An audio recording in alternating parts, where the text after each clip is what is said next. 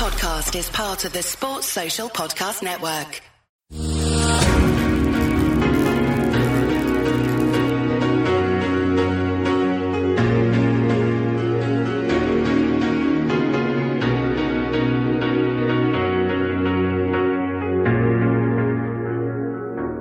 Hello, everyone, and welcome to another edition of the AI Premier League Preview Pod.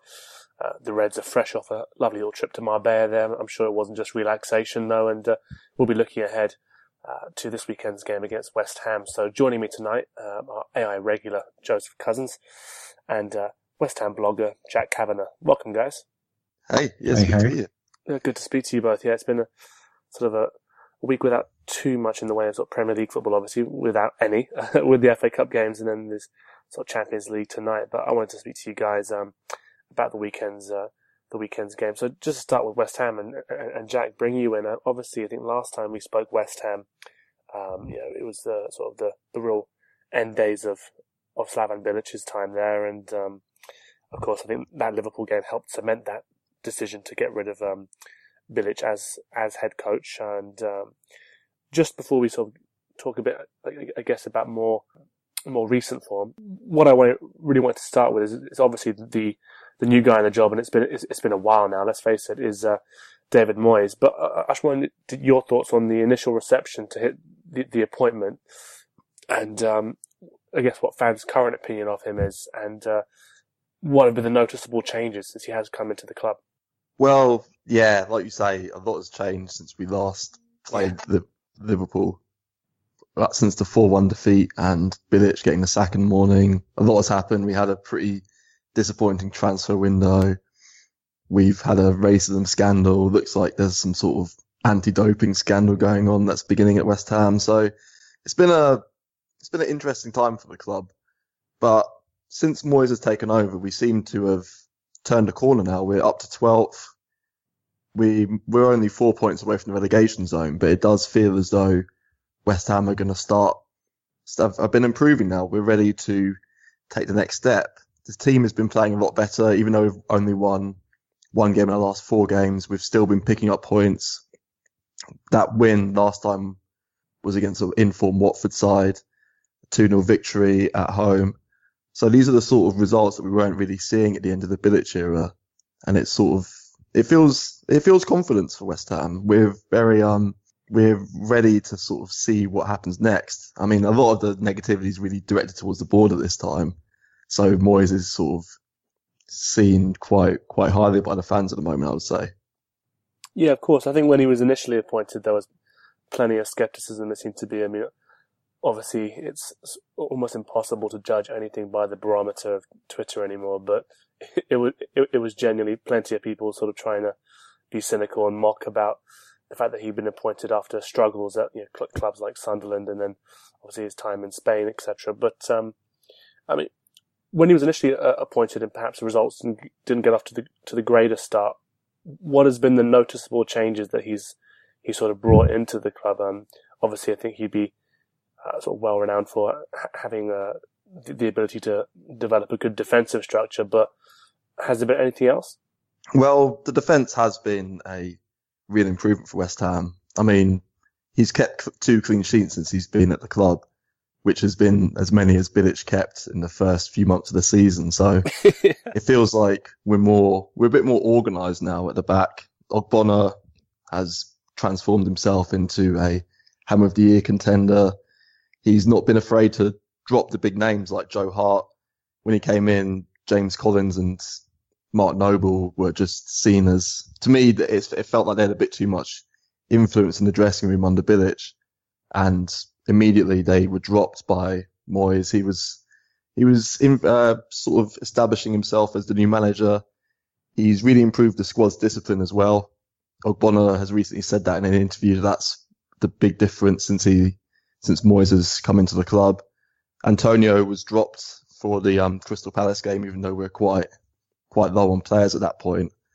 But um, he arrived late to a tr- uh, team meeting, and he was dropped. And that's the sort of thing we didn't really see on the Bilic. There was a sort of it felt like there was a malaise around the club. Like everyone was lazy.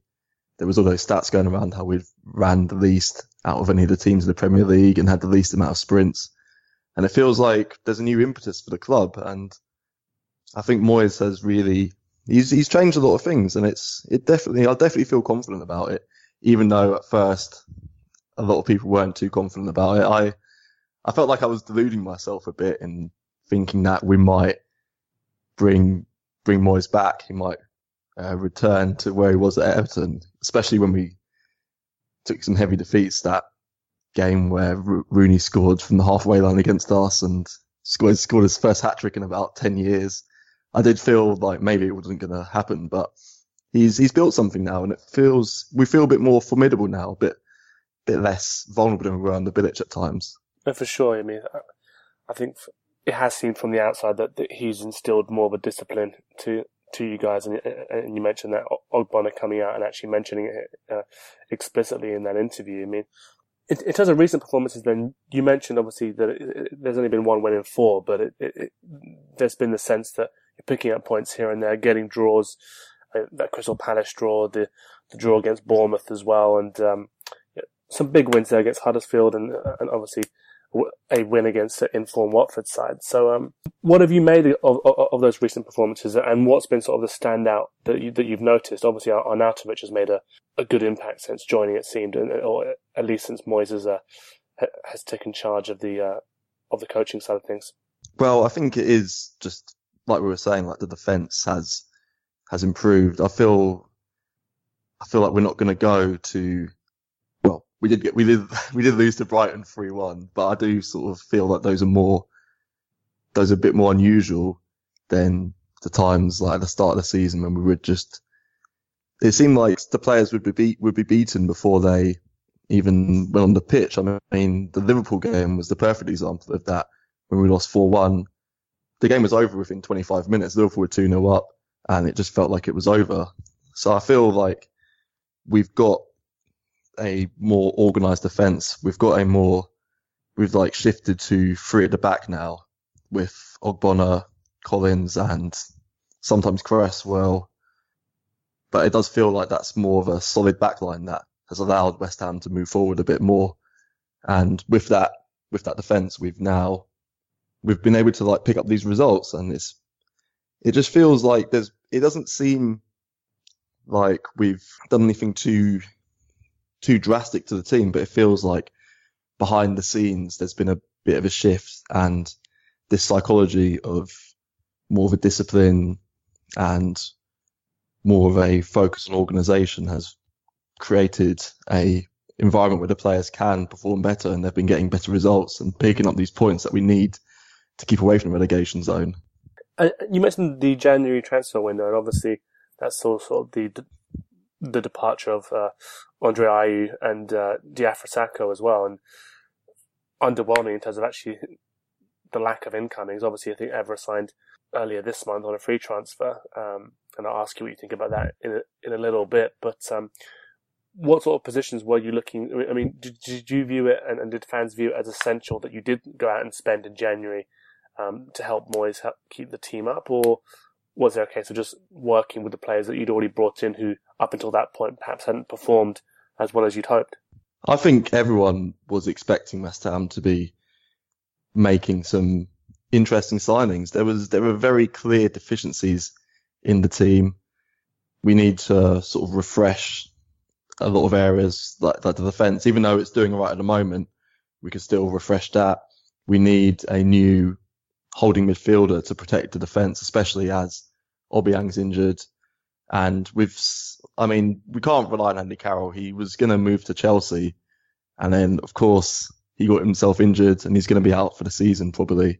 It's, it's those sort of areas we need to improve. And we've, we've made no, we, we made no real signings that would inspire the fans to think that this team is going to be going places in the future.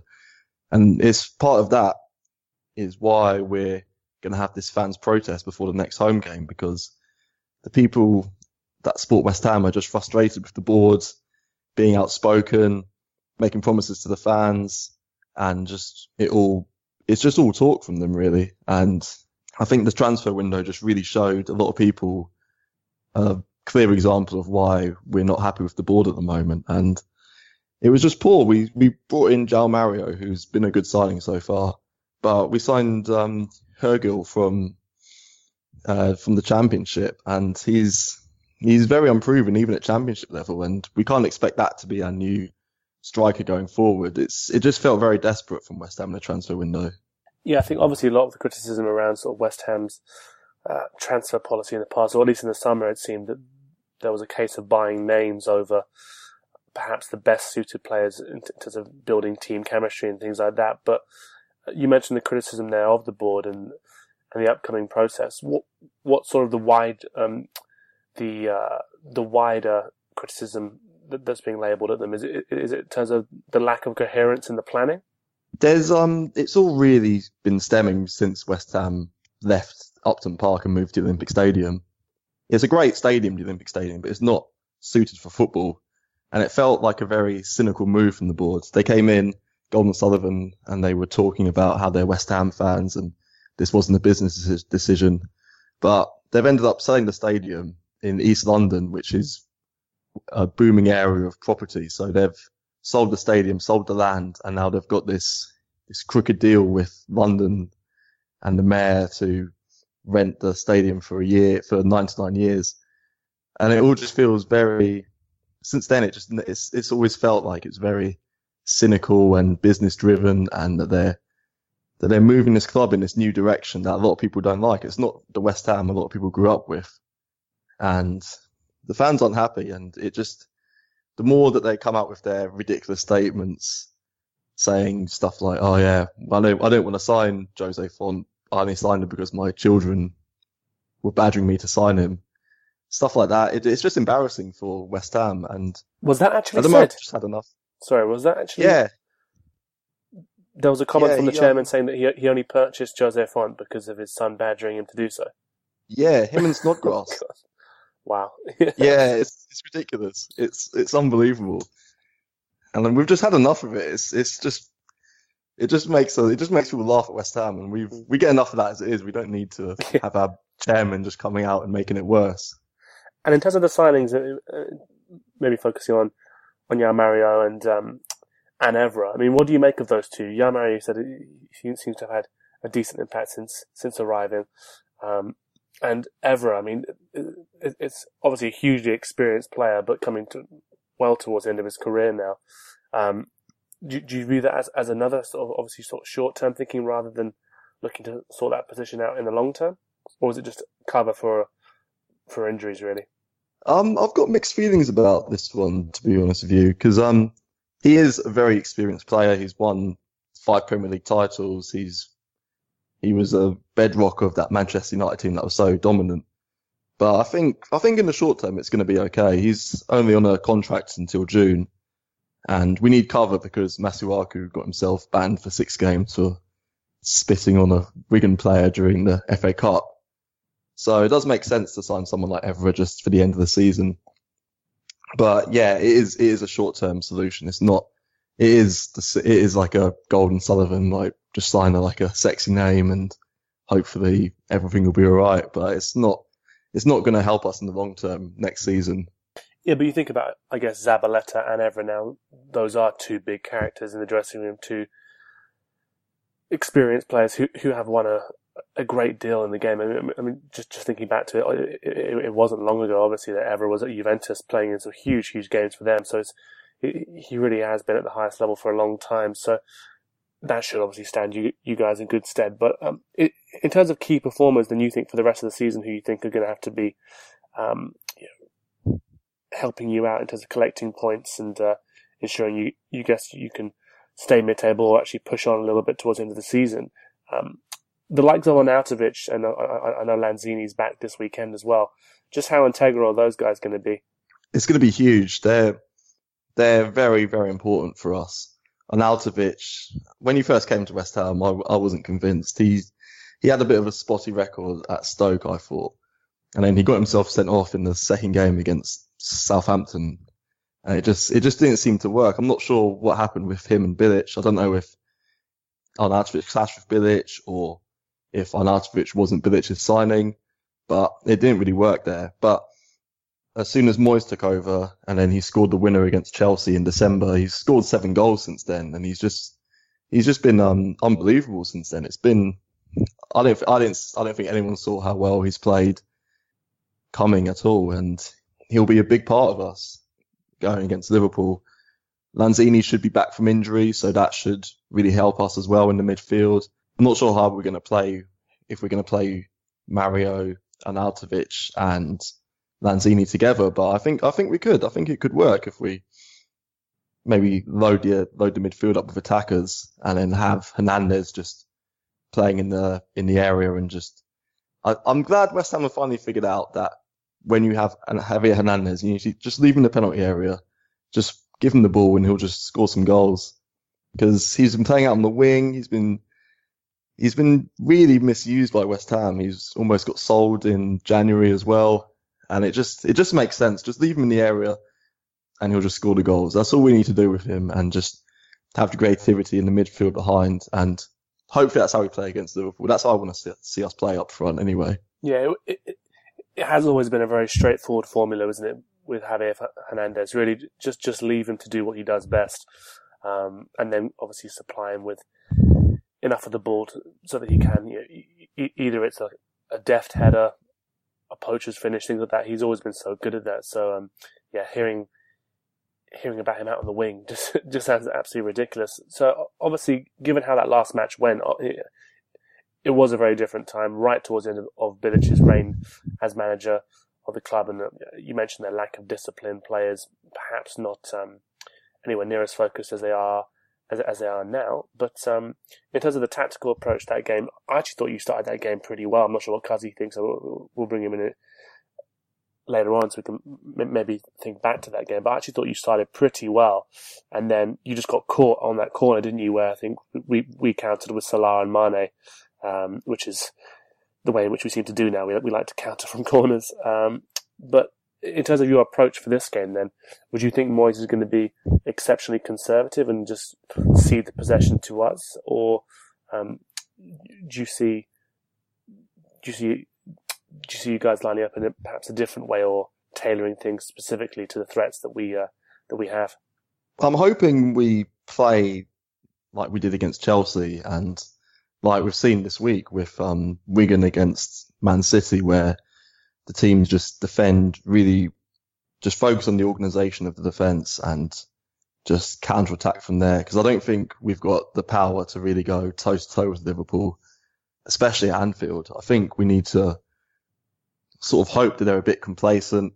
West Ham have had two weeks to prepare for this game, so I'm hoping that Moyes has created a robust game plan to really I think we're gonna have to just grind it out. Really, I think that's the only way it's gonna have to go against Liverpool at the moment. They just absolutely tore Porto apart.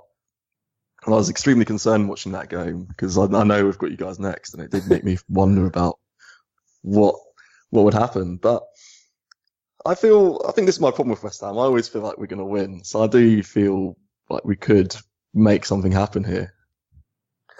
That's the problem generally as a football fan, isn't it? No matter what sort of form you get yourselves into, you always convince yourself that you're gonna that you're gonna do something for a game, and then then when things don't turn out, I mean, uh, you mentioned that win against Porto. Obviously, Liverpool have had a nice break then since then. Just like you, you mentioned West Ham having two weeks to prepare for this game. Liverpool, a nice break after that Porto game, not not in the FA Cup, of course. So, um, in that training camp in Marbella, plenty of nice sort of poolside shots there, and and, and, and things that have made their way um, onto social media. But um, just out of interest, I mean, obviously there's some players who have caught the headlines more than others for Liverpool um, this season, you know, given Salah's on 30 goals, etc. But um, when it comes to facing Liverpool, is there a, a, specific danger man that you look at and think that he's going to cause us trouble or, or, has caused us trouble in the past? Or is it just the likes of um, Salah having seen what you saw in the previous game? I think it's the whole attack at the moment, really. It's there are there are so many different ways that they're able to score the goals. It's it's quite it's quite frightening because there's Salah and there's Roberto Firmino and they just it just feels like Liverpool are just really putting it together at the moment. I could I could see them challenging for the title next season, especially now that they've got Virgil van Dijk and they're talking about maybe getting a new goalkeeper and some imp- defensive improvements. It does feel like they're on the cusp of something at the moment, and I, I do, I think they're a very, very good team. I, I think overall they could really make something happen in the ne- going forward the next couple of years with Klopp. And in terms of West Ham's ambitions then for the remainder of the season, um, what are you hoping to achieve? I mean, how high do you think you you can finish under Moyes? You mentioned some of the optimism that you you have there um, with him at the helm and with this sort of renewed focus. But given sort of the you know some of the areas of the squad that aren't as strong as perhaps you would like them to be, you mentioned up top those injuries and the sales that you've made. What is the aim now then? I guess for for West Ham. And would you like to see Moyes stay on following this season? Uh, should it end positively? I think Moyes has done more than enough to earn a new contract. I mean, we'll see if West Ham can stay up this season. I think even though we're four points away from the relegation zone, we are in 12th. I think we're relatively safe at the moment if we continue like we're going. But I think that's the sort of position I'd see West Ham finish this season. I think a top half finish isn't outside the realms of possibility. I think we can still finish like 10th or 8th or something like that. It's still, it's still very attainable for West Ham.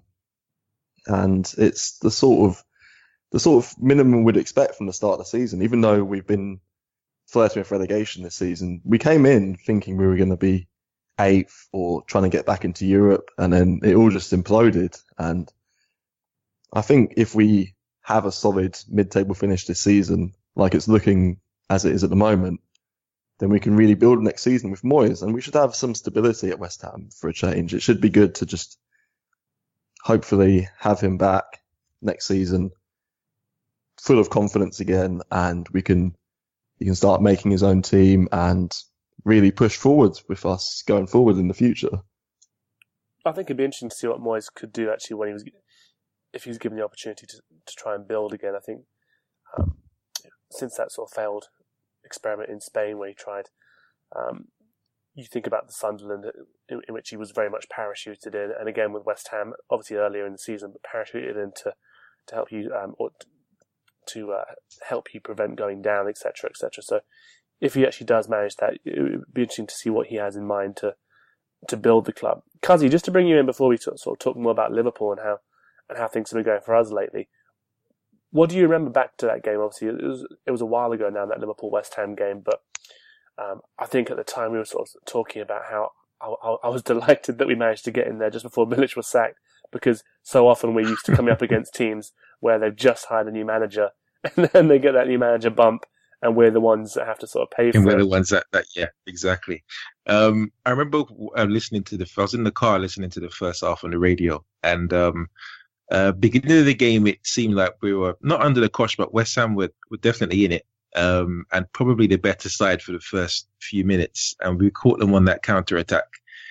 And it seemed to sort of, sort of deflate them. The crowd went quiet. Um, and after that, a, a, lot of errors from the West Ham team. I watched, I watched the second half on, on, on TV. And, um, yeah, that, that first goal and then the second goal came quickly after that, didn't it? and it just knocked the stuffing out of West Ham. I, I remember, and the, this the atmosphere in the stadium just seemed really sort of poisonous. Um, I might be exaggerating a little bit, but it, it, it wasn't great. It wasn't like your Upton Park sort of atmosphere where usually I'm used to going in there and being under the cosh. I've, I've been to Upton Park a few times to watch West Ham Liverpool games, and the atmosphere is usually, you know, is is really good, and we we usually under the cosh there. This time it seemed it's, it it just seemed different. Um, after those two goals, it just it, it, it was it was easy after that. I, I, watched the rest of that game quite comfortable, even though West Ham got, got a goal and got back into it. Um, yeah, it's um, it, it, it was strange, and um, I'm hoping for similar this time. Uh, although they're they're in much better form, um, I'm hoping that if we get one or two goals, it will sort of knock their confidence. But yeah, as I said, they're in sort of they're probably in a much better frame of mind now, so it might not go that way. But yeah, that was sort of my main thoughts from from that from that game.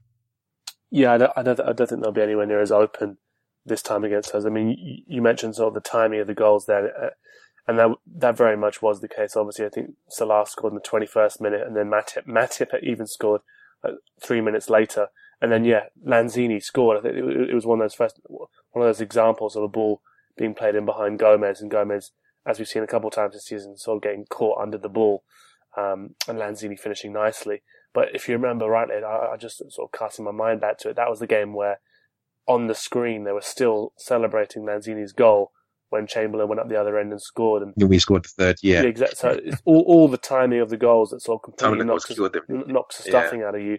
Um, so I think we were a little bit fortunate in that sense. But then from that point onwards, as you mentioned, sort of the atmosphere became a little bit poisonous. And um, I remember so many games at Upton Park where you just all, all the bowling ground, as it's as it seemingly became sort of referred to just before the end of it, um, the end of things again. But um, yeah, really hard atmospheres there.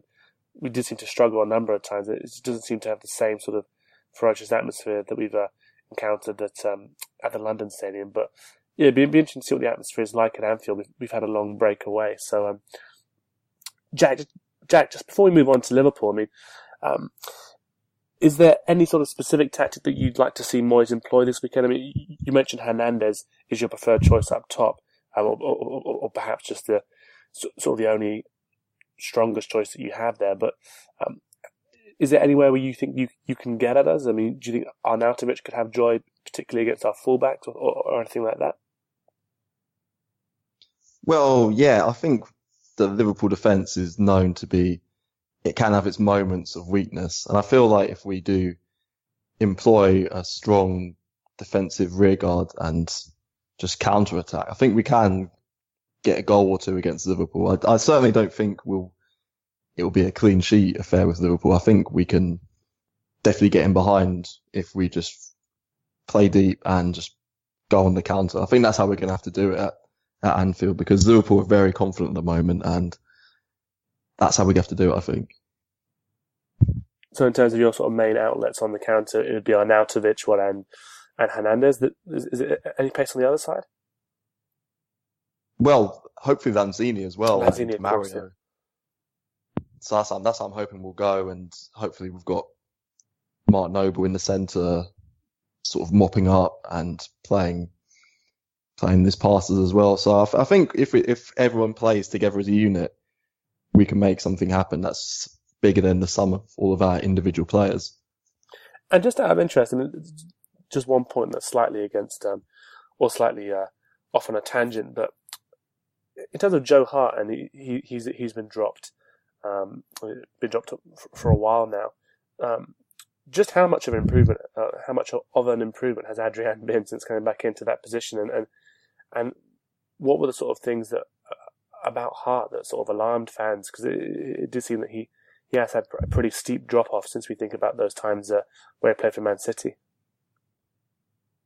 I I think it was a bit harsh. A lot of the criticism he got from the fans, especially at first. I think West Ham fans were never really on board with with Joe Hart, especially because at the start of the season we we got smashed by Man, Man United, and then we conceded three against Southampton. So I think it never really started well for Joe Hart.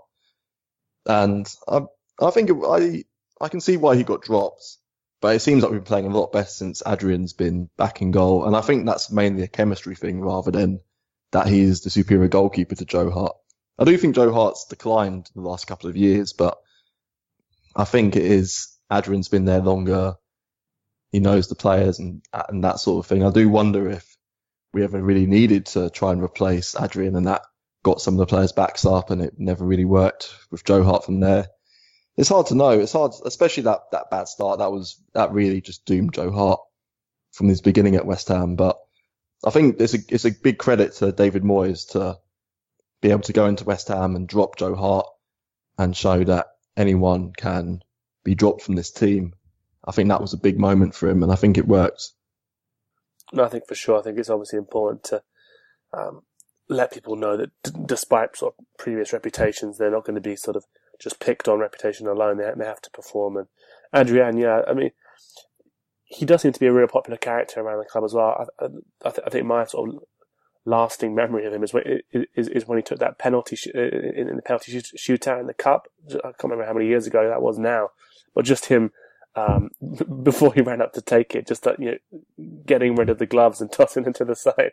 It, I, I, just always remember that uh, as being sort of a lingering memory of him. But um, thanks so much there, Jack, in terms of just, just giving us more insight into sort of how West Ham are um, you know, feeding um, right now and how they're going to be approaching the game obviously very different to to how things were prior to our game earlier in the season.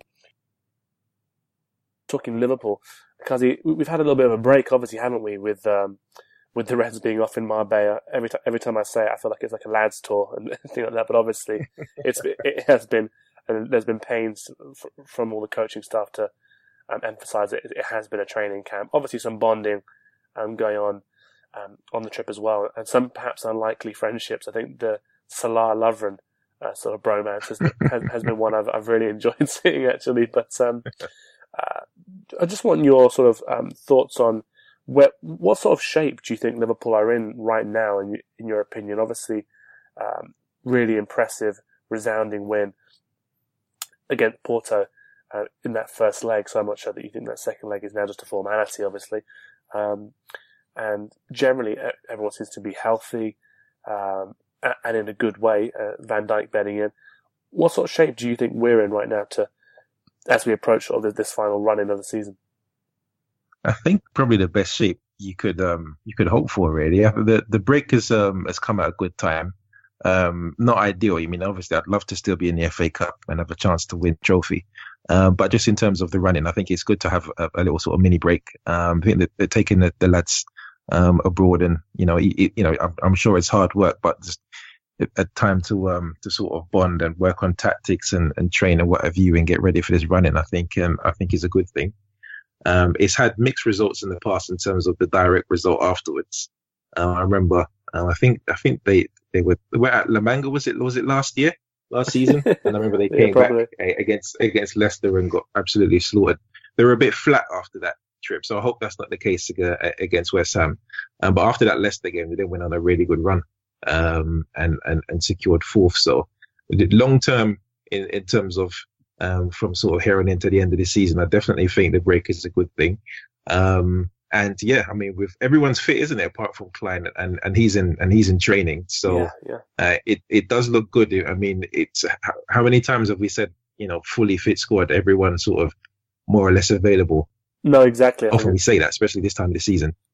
So um, yeah, we're in we're in really good shape. You just you just don't want that. You want that to continue throughout because it's a really important um, part of the season now. Yeah, and uh, you mentioned there, you know, of course, not on the FA Cup. That, that, that does seem like a big missed opportunity there. But um, um, in in terms of sort of our goals for the remainder of the season, then do, do you think it's just a case of pushing on to see how high we can finish in the in the in the league? How how high do you think we can finish in the Premier League? Well, it's um, I mean, City at the moment are a league in their own. You know, just the points um just dictate that. Um, and then you've got um, it looks like Chelsea, um, Spurs, ourselves, and United um, sort of all fighting for for the the other three spots. Arsenal look like they're a bit away at the moment. I can't see them. I can't see them getting in. Um, but sort of stranger things have happened, but I can't see it. But um, in terms of of the of finishing second, I definitely have a chance. Um, but there's just as much a chance we could finish fifth as well. That's how close I think um, Spurs, Chelsea, Liverpool are at the moment. Um, so um, yes, and, and United, sorry. So um, yeah, it's it, it's going to be tight. I think it's going to be touch and go to the end of the season. But I definitely think we we do have enough to finish second. But um, injuries is is going to be key. I think we've got probably the the weakest squad uh, depth wise um, from the teams up there. So if we were to get some key injuries, like for example Salah or Firmino, if they were to get if they were to be out and miss sort of significant number of games, then I, would see it being more of a struggle. But as it stands with everyone fit, uh, I definitely can see us pushing for that second spot. And not not forgetting the Champions League. I mean, you know, it's a long shot to win the tournament, but we're, we're in it. Uh, it looks like as if we're in the quarterfinals, and uh, we've got to the final before with with weaker looking team on paper. 2005, for example, there were some great teams in the tournament, Chelsea, AC Milan, um, and we won it. So I'm not going to count, you know, not going to sort of discount our chances in the competition, although it would be a, a, shock if we did if we did go and win it. But there's a chance there to do so. Yeah, you think sort of the style of football that we play. I mean, even even watching the Barcelona Chelsea game tonight, um, a very different type of type of tie. I guess a more traditional Champions League tie where you're used to sort of a tactical battle, keeping things tight. Um, finish one one, of course, but just watching Barca there and just how they dealt with, let's say, a, a fairly light press from from Chelsea did did have me wondering. I mean, I, I, do have these yeah. sort of these visions of Coutinho sat in the stands watching us take apart Barcelona, which could be quite, That which would be could, great. which could be quite funny. He's not, not, not having a great time since he joined, unfortunately, but um, um, that's obviously no longer our concern. But um, in terms of those front three, then I mean, you mentioned um, just the importance of them. What have you made of the way in which they seem to have grown this season? Firmino, um, of course, sort of going under the radar a little bit in comparison to Salah, who's you know, so eye-catching in his brilliance. 30 goals, of course. Um, Firmino on 21, I think 21, 22 perhaps right now, but um, he's having sort of his best season for the club as well. And Mane again scoring a hat trick in, in Champions League for us. Hopefully that's him um, sort of getting back to his uh, his top form. Just just how sort of um, how strong do you think, the relationship is between those three? It looks really good, doesn't it? They all look like they're mates. I mean, to be fair, the the team sort of the the whole squad look like they're mates. They they, they look really sort of comfortable with each other. And you look at the the training uh, pictures and what have you. You know, some of the, the shots from um from from from Marbella, as you mentioned earlier. And then the team spirit in the camp does seem to be high. And since Klopp has been there, that that has seemed to be the case. Um, they look like they have got you know good friendship. The the um the, the goal celebrations do make you laugh. Um, so yeah, that, that's so good. I mean, we've we've been sometimes we've been critical of that that maybe they're too nice with each other. Maybe you know people should be getting cussed out a little bit more. And and Yeah. and when someone make when someone makes a mistake, you want to see the teammates as angry as the fans are. So, but you know, um, that's that's been a criticism. But I think I, I think the the relationship with the front three is is is, is awesome, and um, long may long may it continue. Um, but yeah, it has been a, a bit of a breakout season um, with with with Firmino, um, and I think it's been important because especially with with um, with Phil Coutinho leaving, um, I think the front three needed to step up even more. I mean, they were doing great with um, with, with Phil in the squad, but since he's left, there's more onus on them to to to sort of provide even more goals and creativity now, and they they've been doing that in the last sort of couple of months. So that definitely uh, needs to continue if we want to sort of hit hit our goals to the end of the season. Yeah, I think one of the things I've been impressed about as well is just how um, in these games you, you see them moving around all over the pitch and then covering for each other. And all three of them, if you think about sort of their skill sets, they're um, they're incredibly skillful players. But of course, they're you got you got Mane and Salah have got sort of real searing pace when they do um, have space to run into, and then you've got uh, Firmino who just the, shift he puts in as well. But then, but then you look at all of them, and you, you, you can even see Mane in recent games uh, pressing and working really hard back in his own box, and Salah against Porto. I was surprised to see him sort of tracking back and winning the ball in midfield as well. So, um, I think often we look at sort of uh, Mourinho sides and you can see sort of the creative players being a little bit pissed off with having to do sort of the amount of work that he demands from those players. But what do you think it says about Klopp then that he's he's managed to get buy-in from these players there um, to do this work as well as obviously um, the fun part, which is the creativity and the and the goal scoring. I think the sort of personality is um, anyone playing for him would run through brick walls for him, isn't it? I mean, you saw that from the very first game that he uh, he took over at the club. Like, uh, the way to Spurs, wasn't it? His first, his first game, and Yeah, yeah. you saw the, the pressing was off the charts. It wasn't the most um, efficient pressing you've ever seen, um, but the players ran their abs- they absolutely ran their socks off. Obviously, you get a bounce um, when a new manager comes in. Um, you know, as I'm sure Jack will say with, with, with West Ham and, and, and, and Moyes' first couple of games, but um, you, you, you definitely see that the players will, want to work for him. Everyone's, everyone buys into it. Every single player buys in. You don't really have a superstar mentality. You don't really see, as I mentioned earlier, players getting too pissed off with teammates. Um, everyone is, is, is working really hard and the, the, the front three does complement each other in terms of, in terms of that work rate. Sometimes they, they work so hard when they do win the ball. The ball stuff isn't as efficient as maybe you'd like, but I think that would probably improve with time. Um, you know, as you're positionally a bit more aware and more astute, maybe you don't have to run as much. But at the moment, um, you know, if it, when it's not sort of perfect tactically, um, they're willing to put the work in to sort of make up for that and win the ball back with sheer sort of determination and effort. And um, that's been really good to watch over the last few weeks, especially that that the you know the the game against City, um, and also the first half against Spurs, where when you're playing against these really good sides, it needs to be it needs to be like that. Um, and you know, going forward in this Champions League, if if we do play against the likes of PSG, Barcelona, Bayern Munich, them sort of sides, it's going to have to be is going to have to be up there, up there and more. So um, yeah, it's good to see. I hope it continues. What do you think of Mane's performance then against Porto? Obviously, um, seemed to struggle at the start, just just again with sort of loose touches and things not going his way. But um, by the end, with him sort of letting loose on that goal, it's for, funny because in, in, generally speaking, generally speaking, I didn't think he had a great game. Um, you know, he's got three goals, so it seems sort of absurd to say that.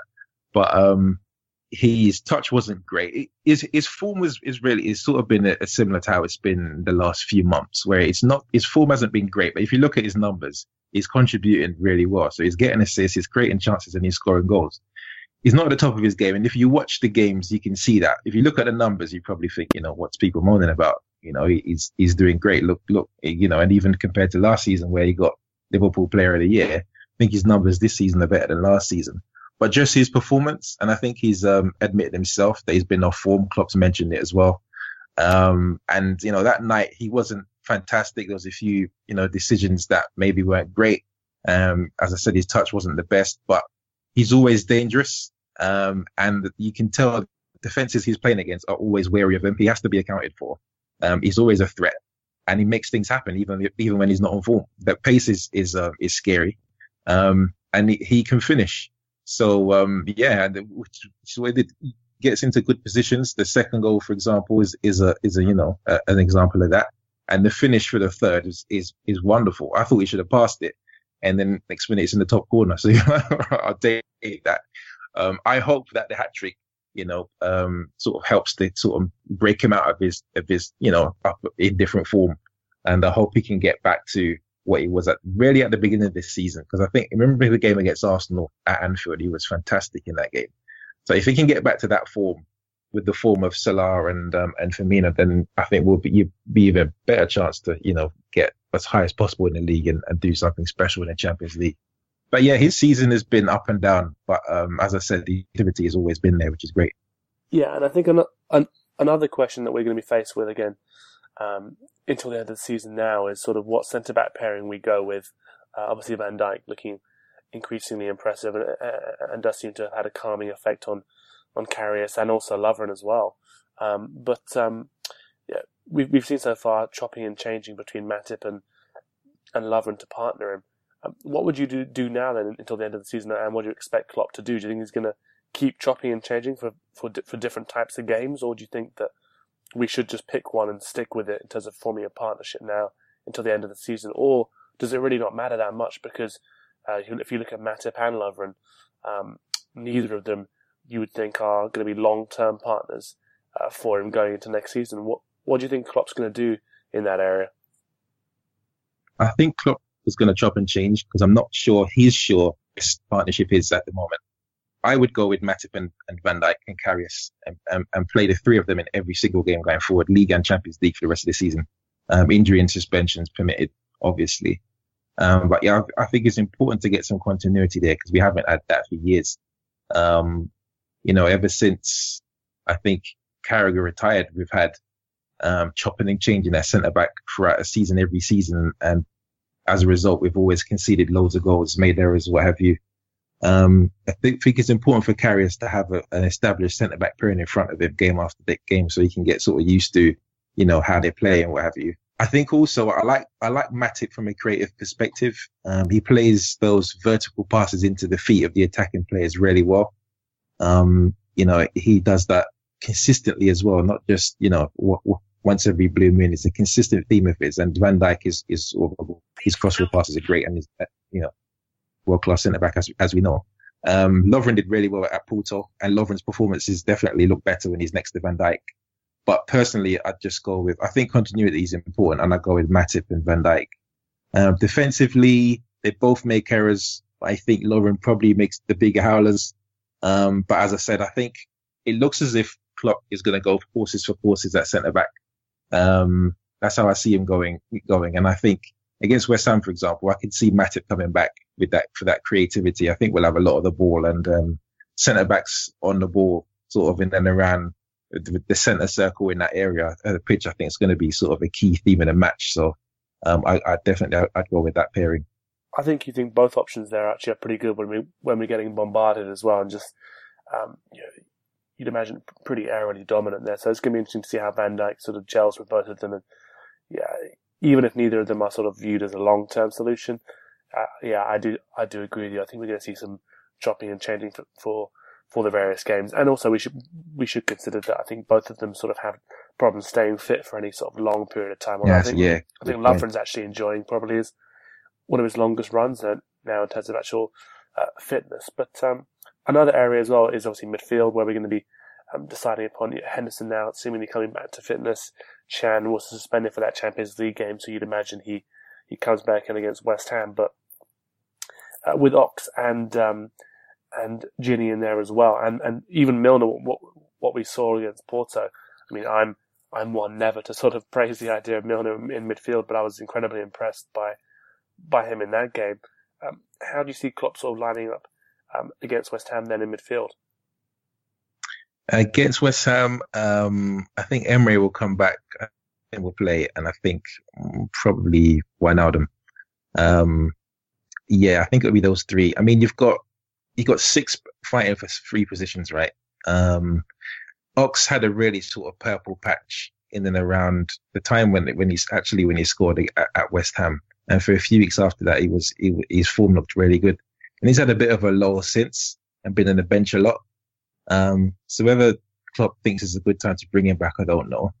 Um, Henderson being captain and now being fit, the manager is always keen to play him whenever he's like fit and available. We've had a break, so I can't see him not playing.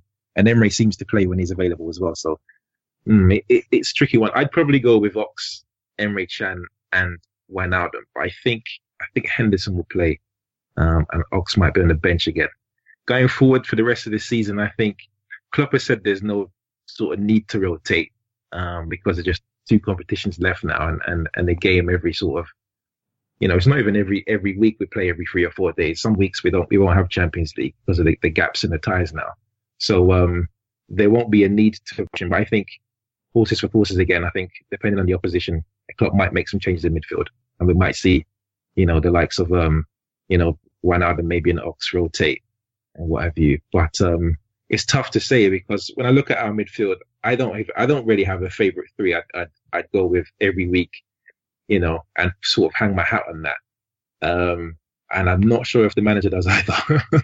it's similar to the centre back pairing, where you've yeah. got a couple of players who who would probably play like Coutinho. There, you know, you knew we could play every week, and then you think captain would play every week, um, and then the others is sort of a, a, toss of a coin, really. You know, so it's it's hard to say. But um, yeah, against West Ham, I played. I try and play the most creative ones I can. So Ox, Emre, and probably uh, Wijnaldum.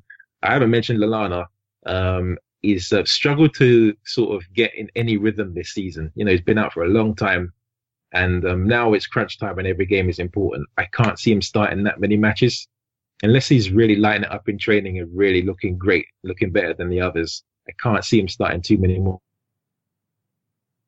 at the end of the season. So I think we'll we'll probably see more of Lallana next season than this season. Um, but yeah, that, that's that's sort of my ramblings on our midfield at the moment is a, is a tough one to predict. No, I agree. I think it's it's it is going to be a policy of quite a lot of rotation, and you mentioned there sort of finding the most creative three that we have, and um, for a game against West Ham, I mean, I was going to ask you what sort of approach you're expecting from them, but if it is going to be one where they sit back and just cede possession to us, obviously we we we have had a little bit of trouble with that at times initially in games where we're sort of trying to figure out how we how we deal with that. Porto, of course, sort of different um, different type of opposition, but they tried that in the first sort of 10, 20 minutes, didn't they? Uh, and it did seem to be it did seem like it was going to be a very different game to the one it turned out to be. But um, um, what sort of approach are you expecting from Moyes? Then I mean, we've seen a couple of games against Klopp um, from Moyes, different teams obviously, but um, you're expecting a very very conservative approach, and then us uh, the onus being on us to break them down. Definitely. Um, I looked at some of the stats on West Ham's games against Moyes has been there, and they've actually got decent results against top six. So there's the win against Chelsea that Jack mentioned earlier, um, and um, there's the draw against Spurs, which is quite quite recent, and um, they also they drew against Arsenal as well. That was a home game, um, and yeah, so they, they they're decent results. You know, they, they lost against C, but it was a narrow defeat, two one. Um, so you know, to, they only conceded two at, at the Etihad, and I think the second goal was really late as well. So it, it sort of shows me that the defense has improved a lot since Moyes has sort of got his feet under the table. They did lose 4 0 at, at, at, Everton. But um, since sort of Moyes got to grips with the squad, it looks like they're much more solid and more difficult to beat. Some of the, the, the possession stats in those games were like between 25 and 30% um, on West Ham's part. So I, I can't see them having more than say 35% possession at Anfield. I think they would, they would, they'll definitely cede possession to us. And, um, Moyes' sort of record and his way of playing with teams at Anfield is, is usually been to be quite conservative. They don't really go for it at Anfield, even, even in derbies where you expect Everton fans would expect their team to have a goal. He's sort of tended to be cautious. And I can see him being cautious in this game. So I could, you know, I, I see it being definitely a, you know, men behind the ball job. I don't expect them to play too much football, you know, trying to play the, the out from say Adrian to the centre backs and, and full backs, for example, try and play their through the, play their way through the pitch. I can't see them doing that. I think they'll be playing into our hands. I'd love them to do that, but I can't see it. I think it will probably be a more of a direct game for them, um, which is, it is, has been our kryptonite. I mean, we've been better at it, um, this season. We do have the defeat to Swansea and and, and the loss against West Brom as sort of blips um, but since uh, earlier in the season, we, we drew against uh, Everton and West Brom. But since then and now, we've primarily been a, a decent team against against um, sort of the sides at home anyway. We've, we've scored lots of goals against them. We've won, we've won the majority of those matches. So I'm hoping it's more that, you know, than it's more sort of the, the, the type of performance where we beat Swansea heavily and some of the other results we've we've got home and away heavily rather than this, this the sort of slip up performances that we've done for West Brom in the Cup and Swansea recently. So I'm I'm hopeful that we sort of take it seriously, that we're not flat, and that we approach it properly. I think the key thing for Liverpool really is to approach the game with with high energy. That's where we usually sort of come out on top in games. When we approach it, when we're a bit too relaxed, a bit too patient, a bit too passive, is where the opposition get a bit confident and we, we, we find ourselves in trouble. The crowd is it starts to moan, and you, you you've you've seen this movie before, Hari. So I'm yeah, hoping exactly. that it's not that. I'm hoping that it's not that. I'll be just on the front foot. Um, but yeah, but yeah, I do expect Moyes to, to treat it conservatively. That's not to say you know they won't they won't have a goal, but they'll definitely be be cautious with no, and you look at his record. Obviously, he's he's had he's had plenty of problems when trying to sort of get results at Anfield in the past. So, um, in terms of players, where you where you look at though, and you think that perhaps they could cause us trouble. and Arnautovic is one that you think, in terms of his strength and the and sort of the directness of his running, he could be um, someone to cause us problems. And obviously, I think Lanzini did pretty well against us. Even in that defeat, he looked like somebody who had the ability to you know, find a pocket of space, you know, good technically as well. Um, would those be sort of the key people you're looking at? Hernandez as well has uh, had plenty of sort of uh, plenty of moments against us in the past as well. It seems like. Yes, and definitely those that you mentioned, and also Noble tends to play well against us. Um, even if he's, had a period of time where he's been struggling against us, he usually raises his game for some reason. Um, I just you know, sort of notice him have have good games when we play against them. Um, but yeah, Lanzini I think will be dangerous.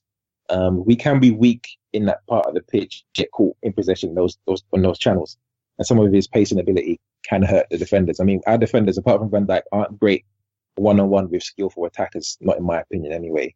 So I think the likes of Lanzini will be a threat. And Arnautovic definitely up against Lovren or Matip, he would be dangerous. Um, I'd be more, much more comfortable with Van Dijk there. Um, but you know, I would definitely start with Arnautovic if I was uh, if I was Moyes. I think he'd definitely be dangerous. And I'm not. I don't know a lot about the um the new guy that they've got on loan, um, João Mario. But um, and Jack said he's had a good start, so um, he he he'd probably be a dangerous one as well. Um, but I, I hope it's the type of game where we're not worrying about their offensive players and we just front foot and we don't do anything stupid at the back and it's all about us. But um, you know, wanting that and getting it is going to be two different things. They've, they've definitely got some threat against good sides and got good results against some good sides in recent times. So it's not one of those games where you're going into it relaxed thinking, yeah, definite three points. We're going to have to work for it, I think. Yeah, and you hope that with 10 days rest, they are they are focused on it. Jack, just before we get to sort of match predictions, then, um, I mean, what are you sort of expecting there from a performance wise? I mean, and, and do you think the likes of João Mario, Noble, and midfield Lanzini um, can be effective at just you know when you do have the ball and, and looking for countering, um, supplying the likes of uh, Arnautovic with those uh, with those passes to get one-on-one situations. I mean, obviously, we do play a very high line. Um, yeah, what sort of game are you expecting? Well, like you guys were saying, I think it is going to be West Ham playing without the ball, getting about 20, 30% possession and just trying to nick it. I mean, that is how we've approached the top six sides this season under Moyes anyway. And for the most part, I think it's been successful actually. So I think that's the way we're going to have to just approach it. Just really be organized, defensive, and when we get our chances, just burst forward and take them. And hopefully that works. It works against Chelsea, so it might it might work against um, Liverpool Anfield. For sure. And I think actually one thing I was just thinking about as well, Kazi, I'm not sure you, whether you got any thoughts on this before we come to predictions, but in, in terms of us sort of needing that extra creativity in the side since Coutinho has left, and you know, we talked about the midfield options we have there, and you mentioned Matip as well from centre back, but um, we saw against Porto, didn't we? Sort of the first sort of examples of um, Van Dijk spraying those diagonal balls as well out to the fullbacks. Um, uh, how effective do you think he's going to be uh, in helping us in these sorts of situations as well? This the quick switch of play is is key. Um, but the thing is, I think they I think they're slower balls. So when they when the ball's in the air, I think um, and then long crossover passes, I think the, the team out of possession has got time to sort of you know get themselves set and and and defend against it. Um, those balls probably work better against um, more attacking sides when you catch them out with the, with with the, with that long ball. I think I think the vertical pass along the floor is going to be probably more key in terms of opening something up, which is why I want I want to see Matip play. Um, but I mean, they're, they're, definitely they're definitely beneficial. You know, a switch of plays is is definitely advantageous. I just I really like the, those those balls into the feet of the front players, and they, I think they're more important now without the likes of Coutinho uh, in our midfield playing those incisive passes. The current our current midfield play, players are, are really good out of possession. They they're, they're good arriving in the box late and getting chances to finish. They're not the most creative on the ball when a team sat deep and we need to sort of probe and you know and, and sort of play through the phases. Um, so I think there there is reliance on that to defensive players being creative in that respect. So, um, so yeah, I, am looking forward to the game. I, am just hoping we're going to be front foot and energetic from the off, it, it, you know, to sort of make it count. Yeah, for sure. I, I think it will also be interesting to see whether Van Dijk continues to be a threat from set pieces as well, because that's something we've not had yeah. Um, very often in the past. I think we, have seen that a few times, even though he's not perhaps got the goals. Um, he's met, he's won the headers, and uh, you think it's probably only a matter of time until he, he does become more of a force there for us. But um, all right, guys, and I mean to wrap things up, then just to come to you with predictions. I mean, Jack, what are you um, expecting there score wise? Think when you guys talk about Liverpool, I do feel a bit more, bit more concerned, but I have to go for a confident prediction. So I think 2-1 West Ham, bit of a shock, and everyone has to reevaluate what they think about Liverpool afterwards. Oh yeah, and, and, and don't they just love to reevaluate with us? Um, imagine if it's from a set piece. I mean, Kazi, uh, Moyes actually getting a win at Anfield. What do you see actually in terms of the score prediction? uh, I can't imagine Moyes getting a win at Anfield. Can you imagine? I wouldn't. Uh, I'd have to avoid all media for like the next three gone. weeks. I yeah, think. this pod's um, done. I'm, I'm, I'm stopping at this pod. just, just retire. Um, three one, I think. Um, I think we'll score in the first half, and it will make life a lot easier for ourselves. Um, the front three to score the goals. Um, I think West Ham will get something though. Um, I can't see it being a, clean sheet. Um, so I, am going to go for 3-1. And I hope, yeah, we can keep the, our, our good run going forward. Yeah, I'm, I'm going to go a little bit more ambitious actually. I'm, I'm, I'm going to say 3 0. I, I rarely say this actually because I, I always think we're going to concede a goal. But um, just actually, we didn't even mention Karius, but I, am just really on this Karius wave here of um, him making saves and and us having clean sheets. It's it's it's a nice little run we've been on. To a, a key a key saves. Yeah. we're not yeah, exactly. we're not used to it, Jack. Yeah, making keep, Liverpool keep up making saves. yeah, making three consecutive clean sheets so far. I mean, Linda's absolutely delighted. So let's see if we can keep it up against West Ham. So yeah, I'd go I'd go a little bit more brash then, but guys, thanks so much for helping me preview the game. Uh, it's going to be good to get some Premier League football back this weekend. And um, to everyone who's, who's, listened, thanks so much for listening. And we'll, we'll be back next week to cover uh, the Newcastle game as well. And obviously, um, uh, Klopp versus Rafa again. So that's going to be one, an, an, interesting one again. So thanks so much for listening, and we'll be back uh, next week.